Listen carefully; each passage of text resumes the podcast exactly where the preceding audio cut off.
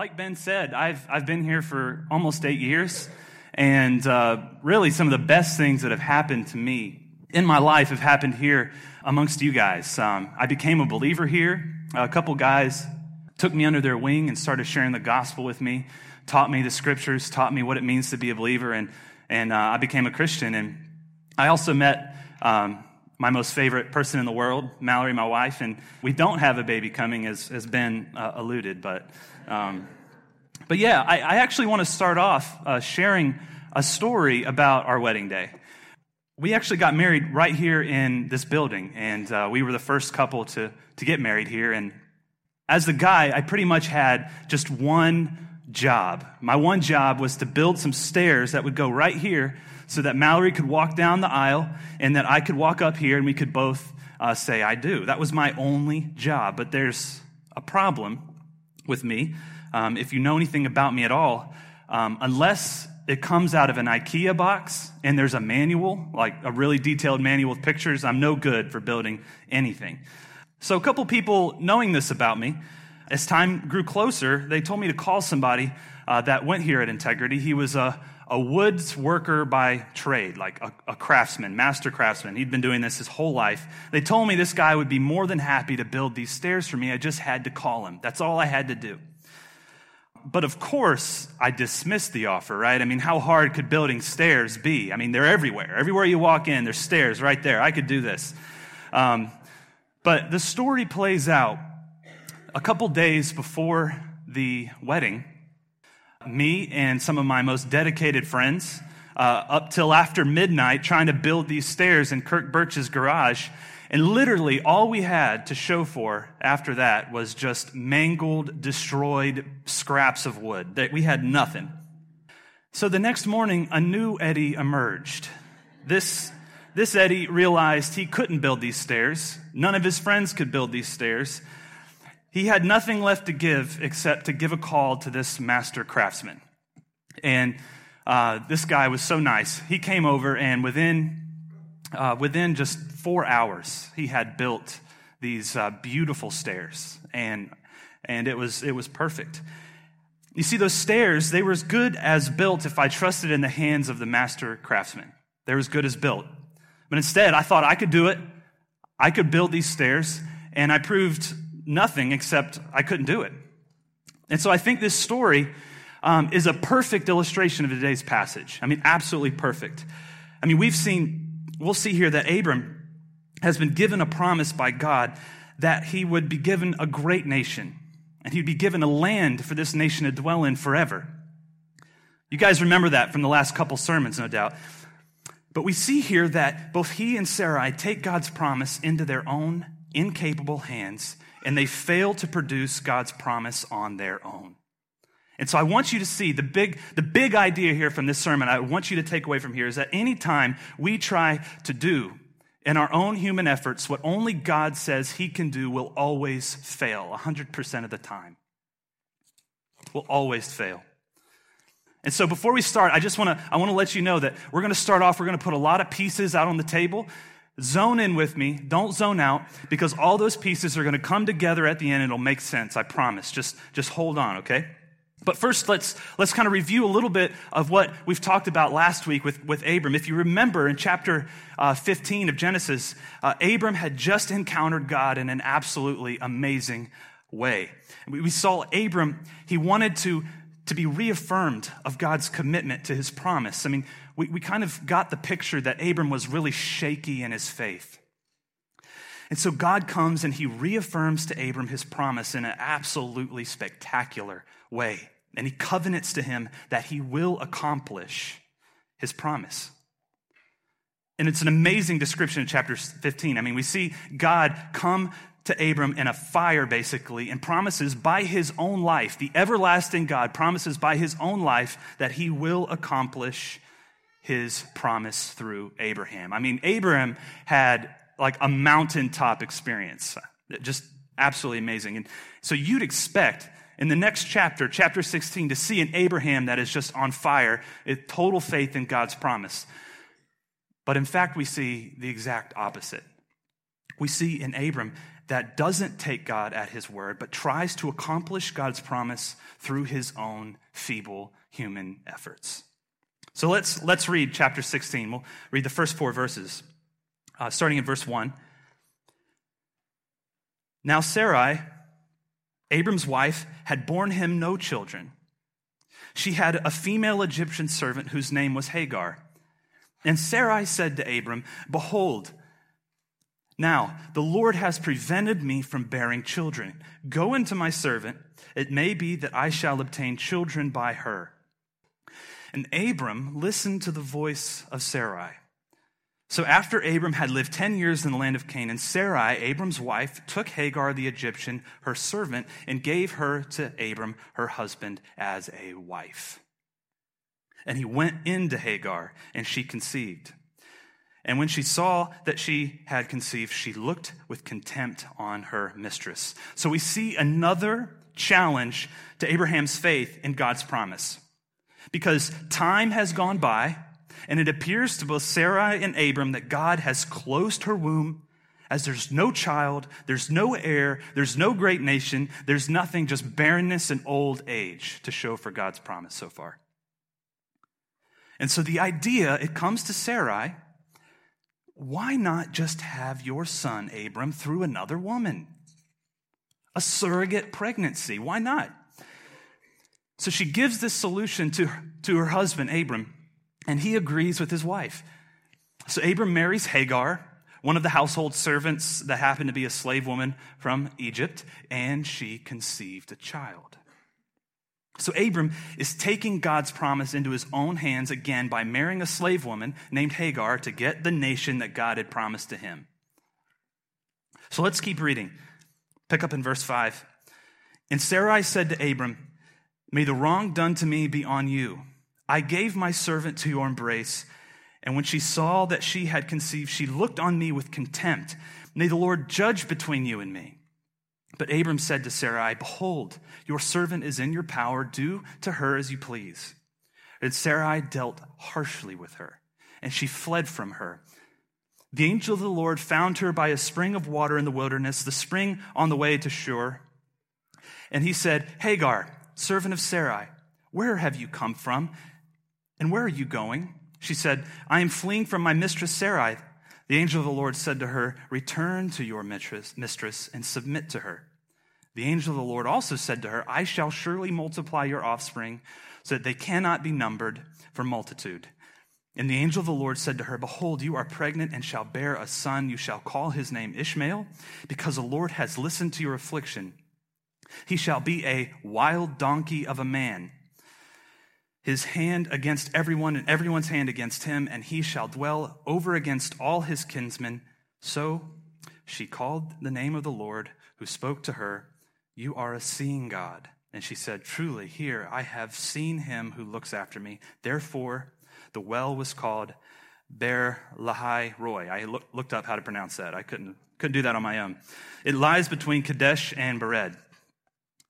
So, so what we see from that big chunk of scripture here is Hagar has conceived a child and she's taunting Sarah with her pregnancy because pregnancy was everything back then in that culture. If you couldn't have children, you were, your value and status was much reduced. So she's taunting Sarah because she's infertile. And Sarai convinces Abram to kick her out. And God meets Hagar on the way back to Egypt, and he tells her to go back to Sarai and submit to her and endure all her taunting. And so there's so much here in this, this big chunk of scripture we can go into, we just don't have time to. So I want to focus on the last two verses, 15 through 16. And Hagar bore Abram a son, and Abram called the name of his son, whom Hagar bore, Ishmael.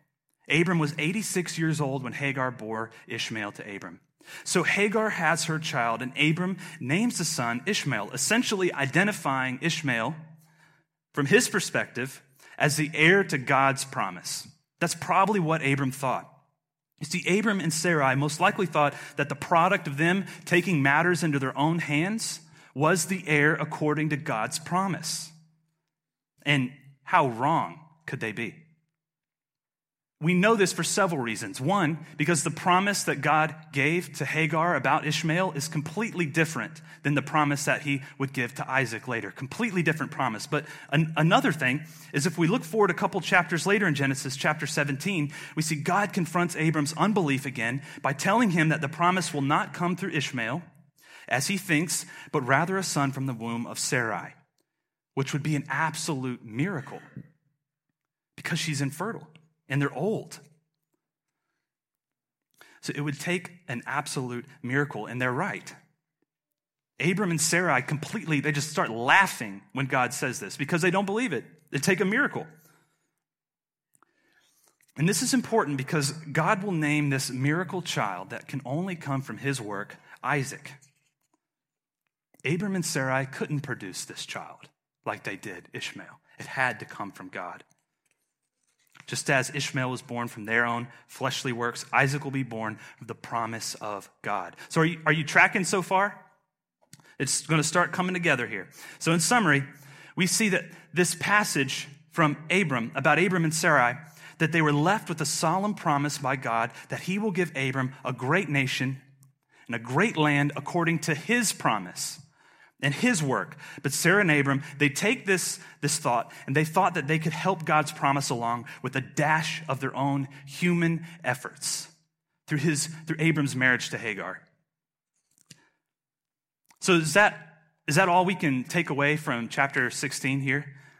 I mean, at face value, it seems like a good story with a, with a good moral truth we can take away, right? Don't trust yourself, trust God, the end. But later, later in the Bible, we see that this passage is about so, so much more than just Abram and Sarai taking matters into their own hands. Paul tells us in the book of Galatians that this, this picture, this, this story of, of Sarai and Hagar and Abram is actually a picture of the gospel. It's actually a picture of the gospel. Namely, Salvation through faith alone in Christ Jesus, not by works of the law. So, that's a absolutely crucial thing that we have to understand today. And so Paul teaches this uh, in the book of Galatians, and he uses that, narra- uh, that narrative of Sarai and Hagar as an allegory, as an allegory to teach us that crucial spiritual truth of salvation through faith alone in Christ. And and so, an allegory, um, we, we don't use that too much right now in our normal conversation allegories. There's no like allegory function on your iPhone, there's no allegory emoji, there's none of that. So, an allegory is a story um, or a picture that can reveal a hidden meaning. And in this case, Paul uses the story of Sarai and Hagar to illustrate the difference between works of the law and faith in Christ to be made right with God. So before we dive into this allegory, I want to fill you in on the context of Galatians because there's so much that's happening here. And you have to understand the flow of thought in, in Galatians to understand the allegory. And you especially have to understand the futility of the law to save you. So Paul had preached the gospel to some people in the province of Galatia. So he preached the gospel to them, and the gospel took root in their, in their hearts, in their lives. And they began to flourish in their faith and understanding of Christ. And as Paul left, he heard some news that there were some people, some false teachers, that began to infiltrate the church. And they began sharing things and teaching, teaching things that sounded like, like this like Christ is the Messiah but he still wants to save you by you obeying the Mosaic law, the covenant that God made to the Israelites at Mount Sinai. He still wants you to obey the law. That's how he's going to save you. Or they would say things like, you know, you have to finish what Christ started in your life. And you have to finish it by obeying the law. In short, they were spreading a false gospel. We would call that legalism. Have you heard that sermon preached? Maybe you preach that false gospel to yourself often. But this is a message that says faith in what Jesus has done for you, it's not enough. Christ needs you to garnish his death with some of your own efforts. So Paul makes a claim that the way we're made right with God is through faith in Christ, not by works of the law. So he spends so much time explaining the all sufficiency of Christ and the insufficiency of ourselves for our salvation. And he makes the point that the law was our teacher, he says, to help us understand that the answer is not found in us, but we must trust in Christ. So as you might continually try to keep the law, you'll fail. And as you fail, you will grow more. You'll grow deeper under the curses of the law for your disobedience.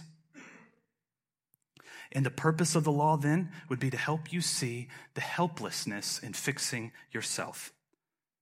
The law is meant to make you see your need for Christ through your failing. It was never meant to save. So, why would you go back to the law? Paul's saying to the Galatians. It was never meant to save you. Why are you going there as an answer to your sin problem? It's only going to make things worse. The answer is Christ, Paul says. Paul says this in another way in Romans 3, um, verse 20. He says, For by works of the law, no human being will be justified in his sight. The law will not produce you being able to be right before God. Since through the law comes knowledge of sin. And in, here in Galatians chapter 3, verse 22, he says, But the scripture, which he means here the law, but the scripture imprisoned everything under sin, so that the promise by faith in Christ Jesus might be given to those who believe. So you see, we will always fail if we try to do what only God Himself He can do. So, this brings us to Galatians 4, a, a climactic end of Paul's teaching uh, to the Galatians, where he shows that the false teachers were wrong. They were wrong about two things. One, that the old covenant, which was a works based covenant, it never worked because no one could be completely faithful to obeying the entire law.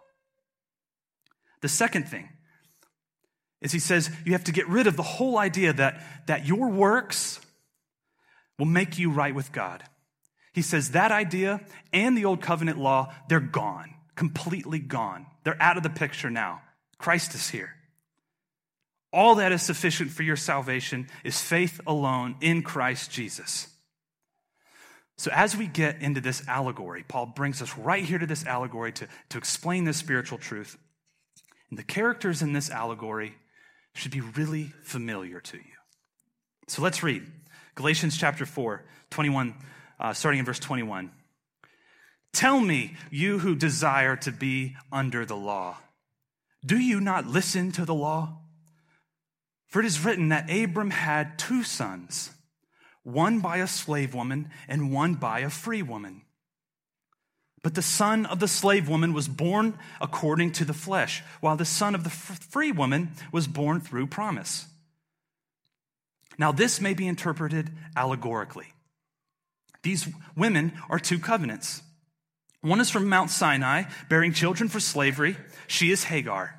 Now, Hagar is Mount Sinai in Arabia. She corresponds to the present Jerusalem,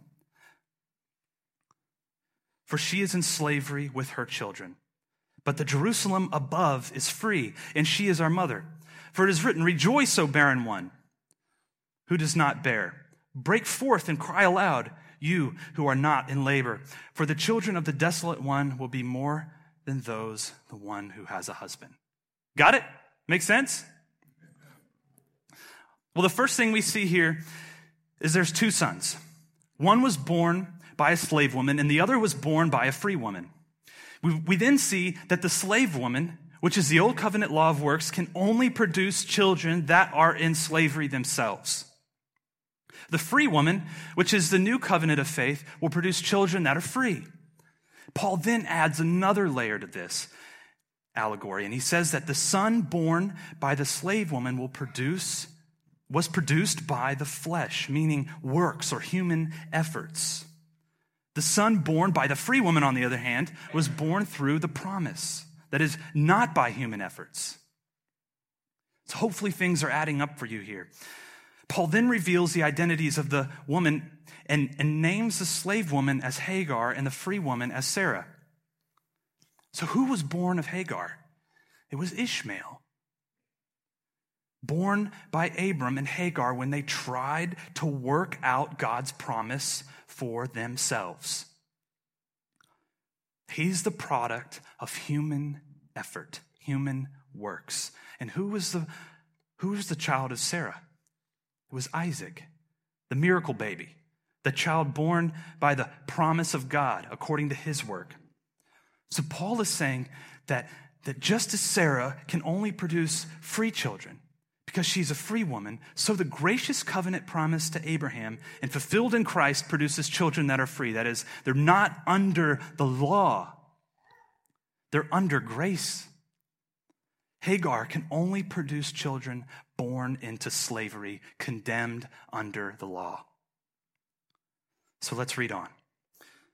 Starting in verse 28. Now, you brothers, now you brothers, like Isaac, are children of the promise.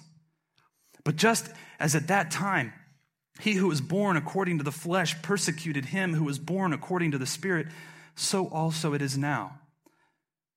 But what does that scripture say? Cast out the slave woman and her son, for the son of the slave woman shall not inherit with the son of the free woman. So, brothers, we are not children of the slave, but of the free woman. Paul says to the Galatians, You are like Isaac. You're not like Ishmael. You're a child of the promise. You're believers in Christ and you're not under the condemnation of the law. But I want to focus on verse 30. We didn't get a chance to see this earlier in Genesis. But Paul quotes later in Genesis where Abraham and Sarah ultimately cast out Hagar and her son Ishmael after Isaac was born because the promise had come. Isaac had come. So they cast out Hagar and Ishmael. And Paul makes the grand point of this allegory. He says that the old covenant law, it's over. The believer now, you must cast out the law, cast out Hagar, and cast out Ishmael. Cast it out. The law is over. If you are a child of the law, then you can't inherit the promise of Abraham. And what's the promise to Abraham? The blessing of justification by faith alone in Christ Jesus. Justification meaning being made right with God. In fact, you can't inherit any blessing from God if you're of the slave woman, if you haven't cast out the law.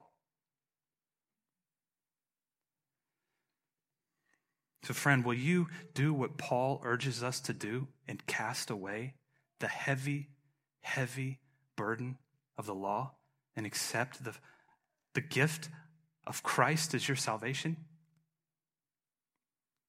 So this leaves us with an essential question, right? How do we cast out the law? How do we cast out the law? How do we put into practice this this the point of Paul's allegory. How do we how do we do that?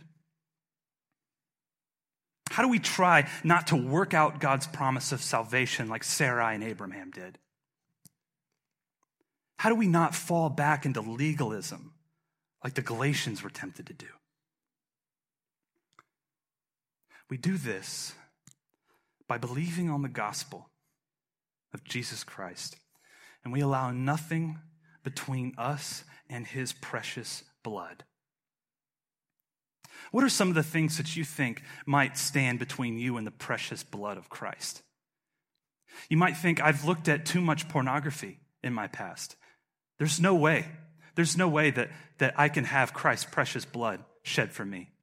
Or you might say that I've, I'm addicted to everything. or I'm the most angry person I know. You might have a list of sin that could go 30 pages. We might think that those things would be what would stand between us and the precious blood of Christ. But I hope you know that your sin, that long list of sin that you could write out, is the prerequisite for grace. The biggest thing that stands between us and casting out the law, it's not our sin. It's our own prideful self, our confidence in our flesh that says we can deal with this sin on this list ourselves. We don't need Christ. So, will you answer the call of Christ himself when he says in Matthew 11 28? When he says, Come to me, all who labor and are heavy laden, and I will give you rest. Take my yoke upon you and learn from me, for I am gentle and lowly in heart, and you will find rest from your rest for your souls. For my yoke is easy and my burden is light. If you're tired of laboring under the law, if you're tired of standing in the way of Christ's precious blood, look to Christ. Come to Christ. Throw off your works, the flesh, in your attempt to be made right with God and keep and trying to keep yourself in his graces. That's a heavy load. So where do you fall in this allegory? Are you a legalist who thinks that Christ isn't enough for you? Let me ask you a question. Are you really going to stand before Christ on the cross and look at him and say, You're not enough. You're not enough to cover my sins. That what you need is you need me to garnish your death with some of my good works, with some of my efforts, some of my self punishments because I feel bad. That's what you need. Your death isn't enough. I want to remind you, if that's you, I want to remind you of the power of the gospel of Jesus Christ and his all sufficiency for you personally. And if you don't know Christ at all, I also want you to see that here is Christ who died on the cross, and his death can be for you. The gospel was God's plan before the world even existed to make you his child, his own. He foreshadowed throughout the whole Old Testament, the whole history of mankind, the coming of a man who would suffer for you. He would represent you before God. He would intercede for you before God. He would conquer all the evil in this world, and he would conquer the evil that you see in your own heart. And he would lay his life aside, and he would sacrifice himself for you. He was the one promised to Abraham that would be born and that would be a blessing to the earth. And through him, you could be a part of God's own people heirs according to the promise of Abraham. The God of the universe became a man like you and me, and his name was Jesus. He lived a life without a single sin. And though he was tempted in every single way that you're tempted, he endured that temptation and he endured it to the cross. He didn't sin, he was perfect in every way. He bore the rejection of his own people. He was abandoned by his closest friends. He was whipped, he was bruised, he was mocked, he was scorned, and then he was hung on a tree. And worst of all, he experienced a measure of torment that you and I could never understand. God the Father turned his face away from him. from his own son. And in that moment, Christ bore the wrath of every sin you have ever committed on himself. For what? That whole list that you could write of all your sins, he died for. He bore the wrath of God for you. Christ died. That isn't just something we read in our Bible. It is, but it's a historical fact. Christ died. His blood was shed for you on that tree. He was slaughtered for your sins. And three days later, he rose from the dead to a new life, proving that his sacrifice was enough for the atonement of your sins. And God accepted his sacrifice as enough for you personally. That was affirmed by his resurrection. It was finished. And now Christ sits in heaven, the right hand of God, his rightful place. It's done. There's no need for any more sacrifice because it was completely paid for by him on the cross once and for all. You and I don't need to try to drag Christ back up to the cross every time we sin. It's done. It was enough. You see, the law will only hurl more and more curses on us when we try and we fail to obey. But Christ, He became the curse. He took all the requirements of perfection on Him and He died. God Almighty proclaimed it was enough for you. It was finished. It was complete. There is nothing more to add. Ephesians chapter 2. Starting in verse 8 through 10, says, For by God's grace you've been saved through faith. And this is not your own doing, it is a gift of God, not a result of works, so that no one may boast. God did this, and He did it in such a way that it was only Him who could do it so that we can't boast, and it's done. So tell me, what more can you do to add to what Christ has already done? Why do we think that we can assume the role of Christ and provide a sacrifice with our own hands that could accomplish only what Christ could accomplish? What more can you do that could make him forgive you of sin?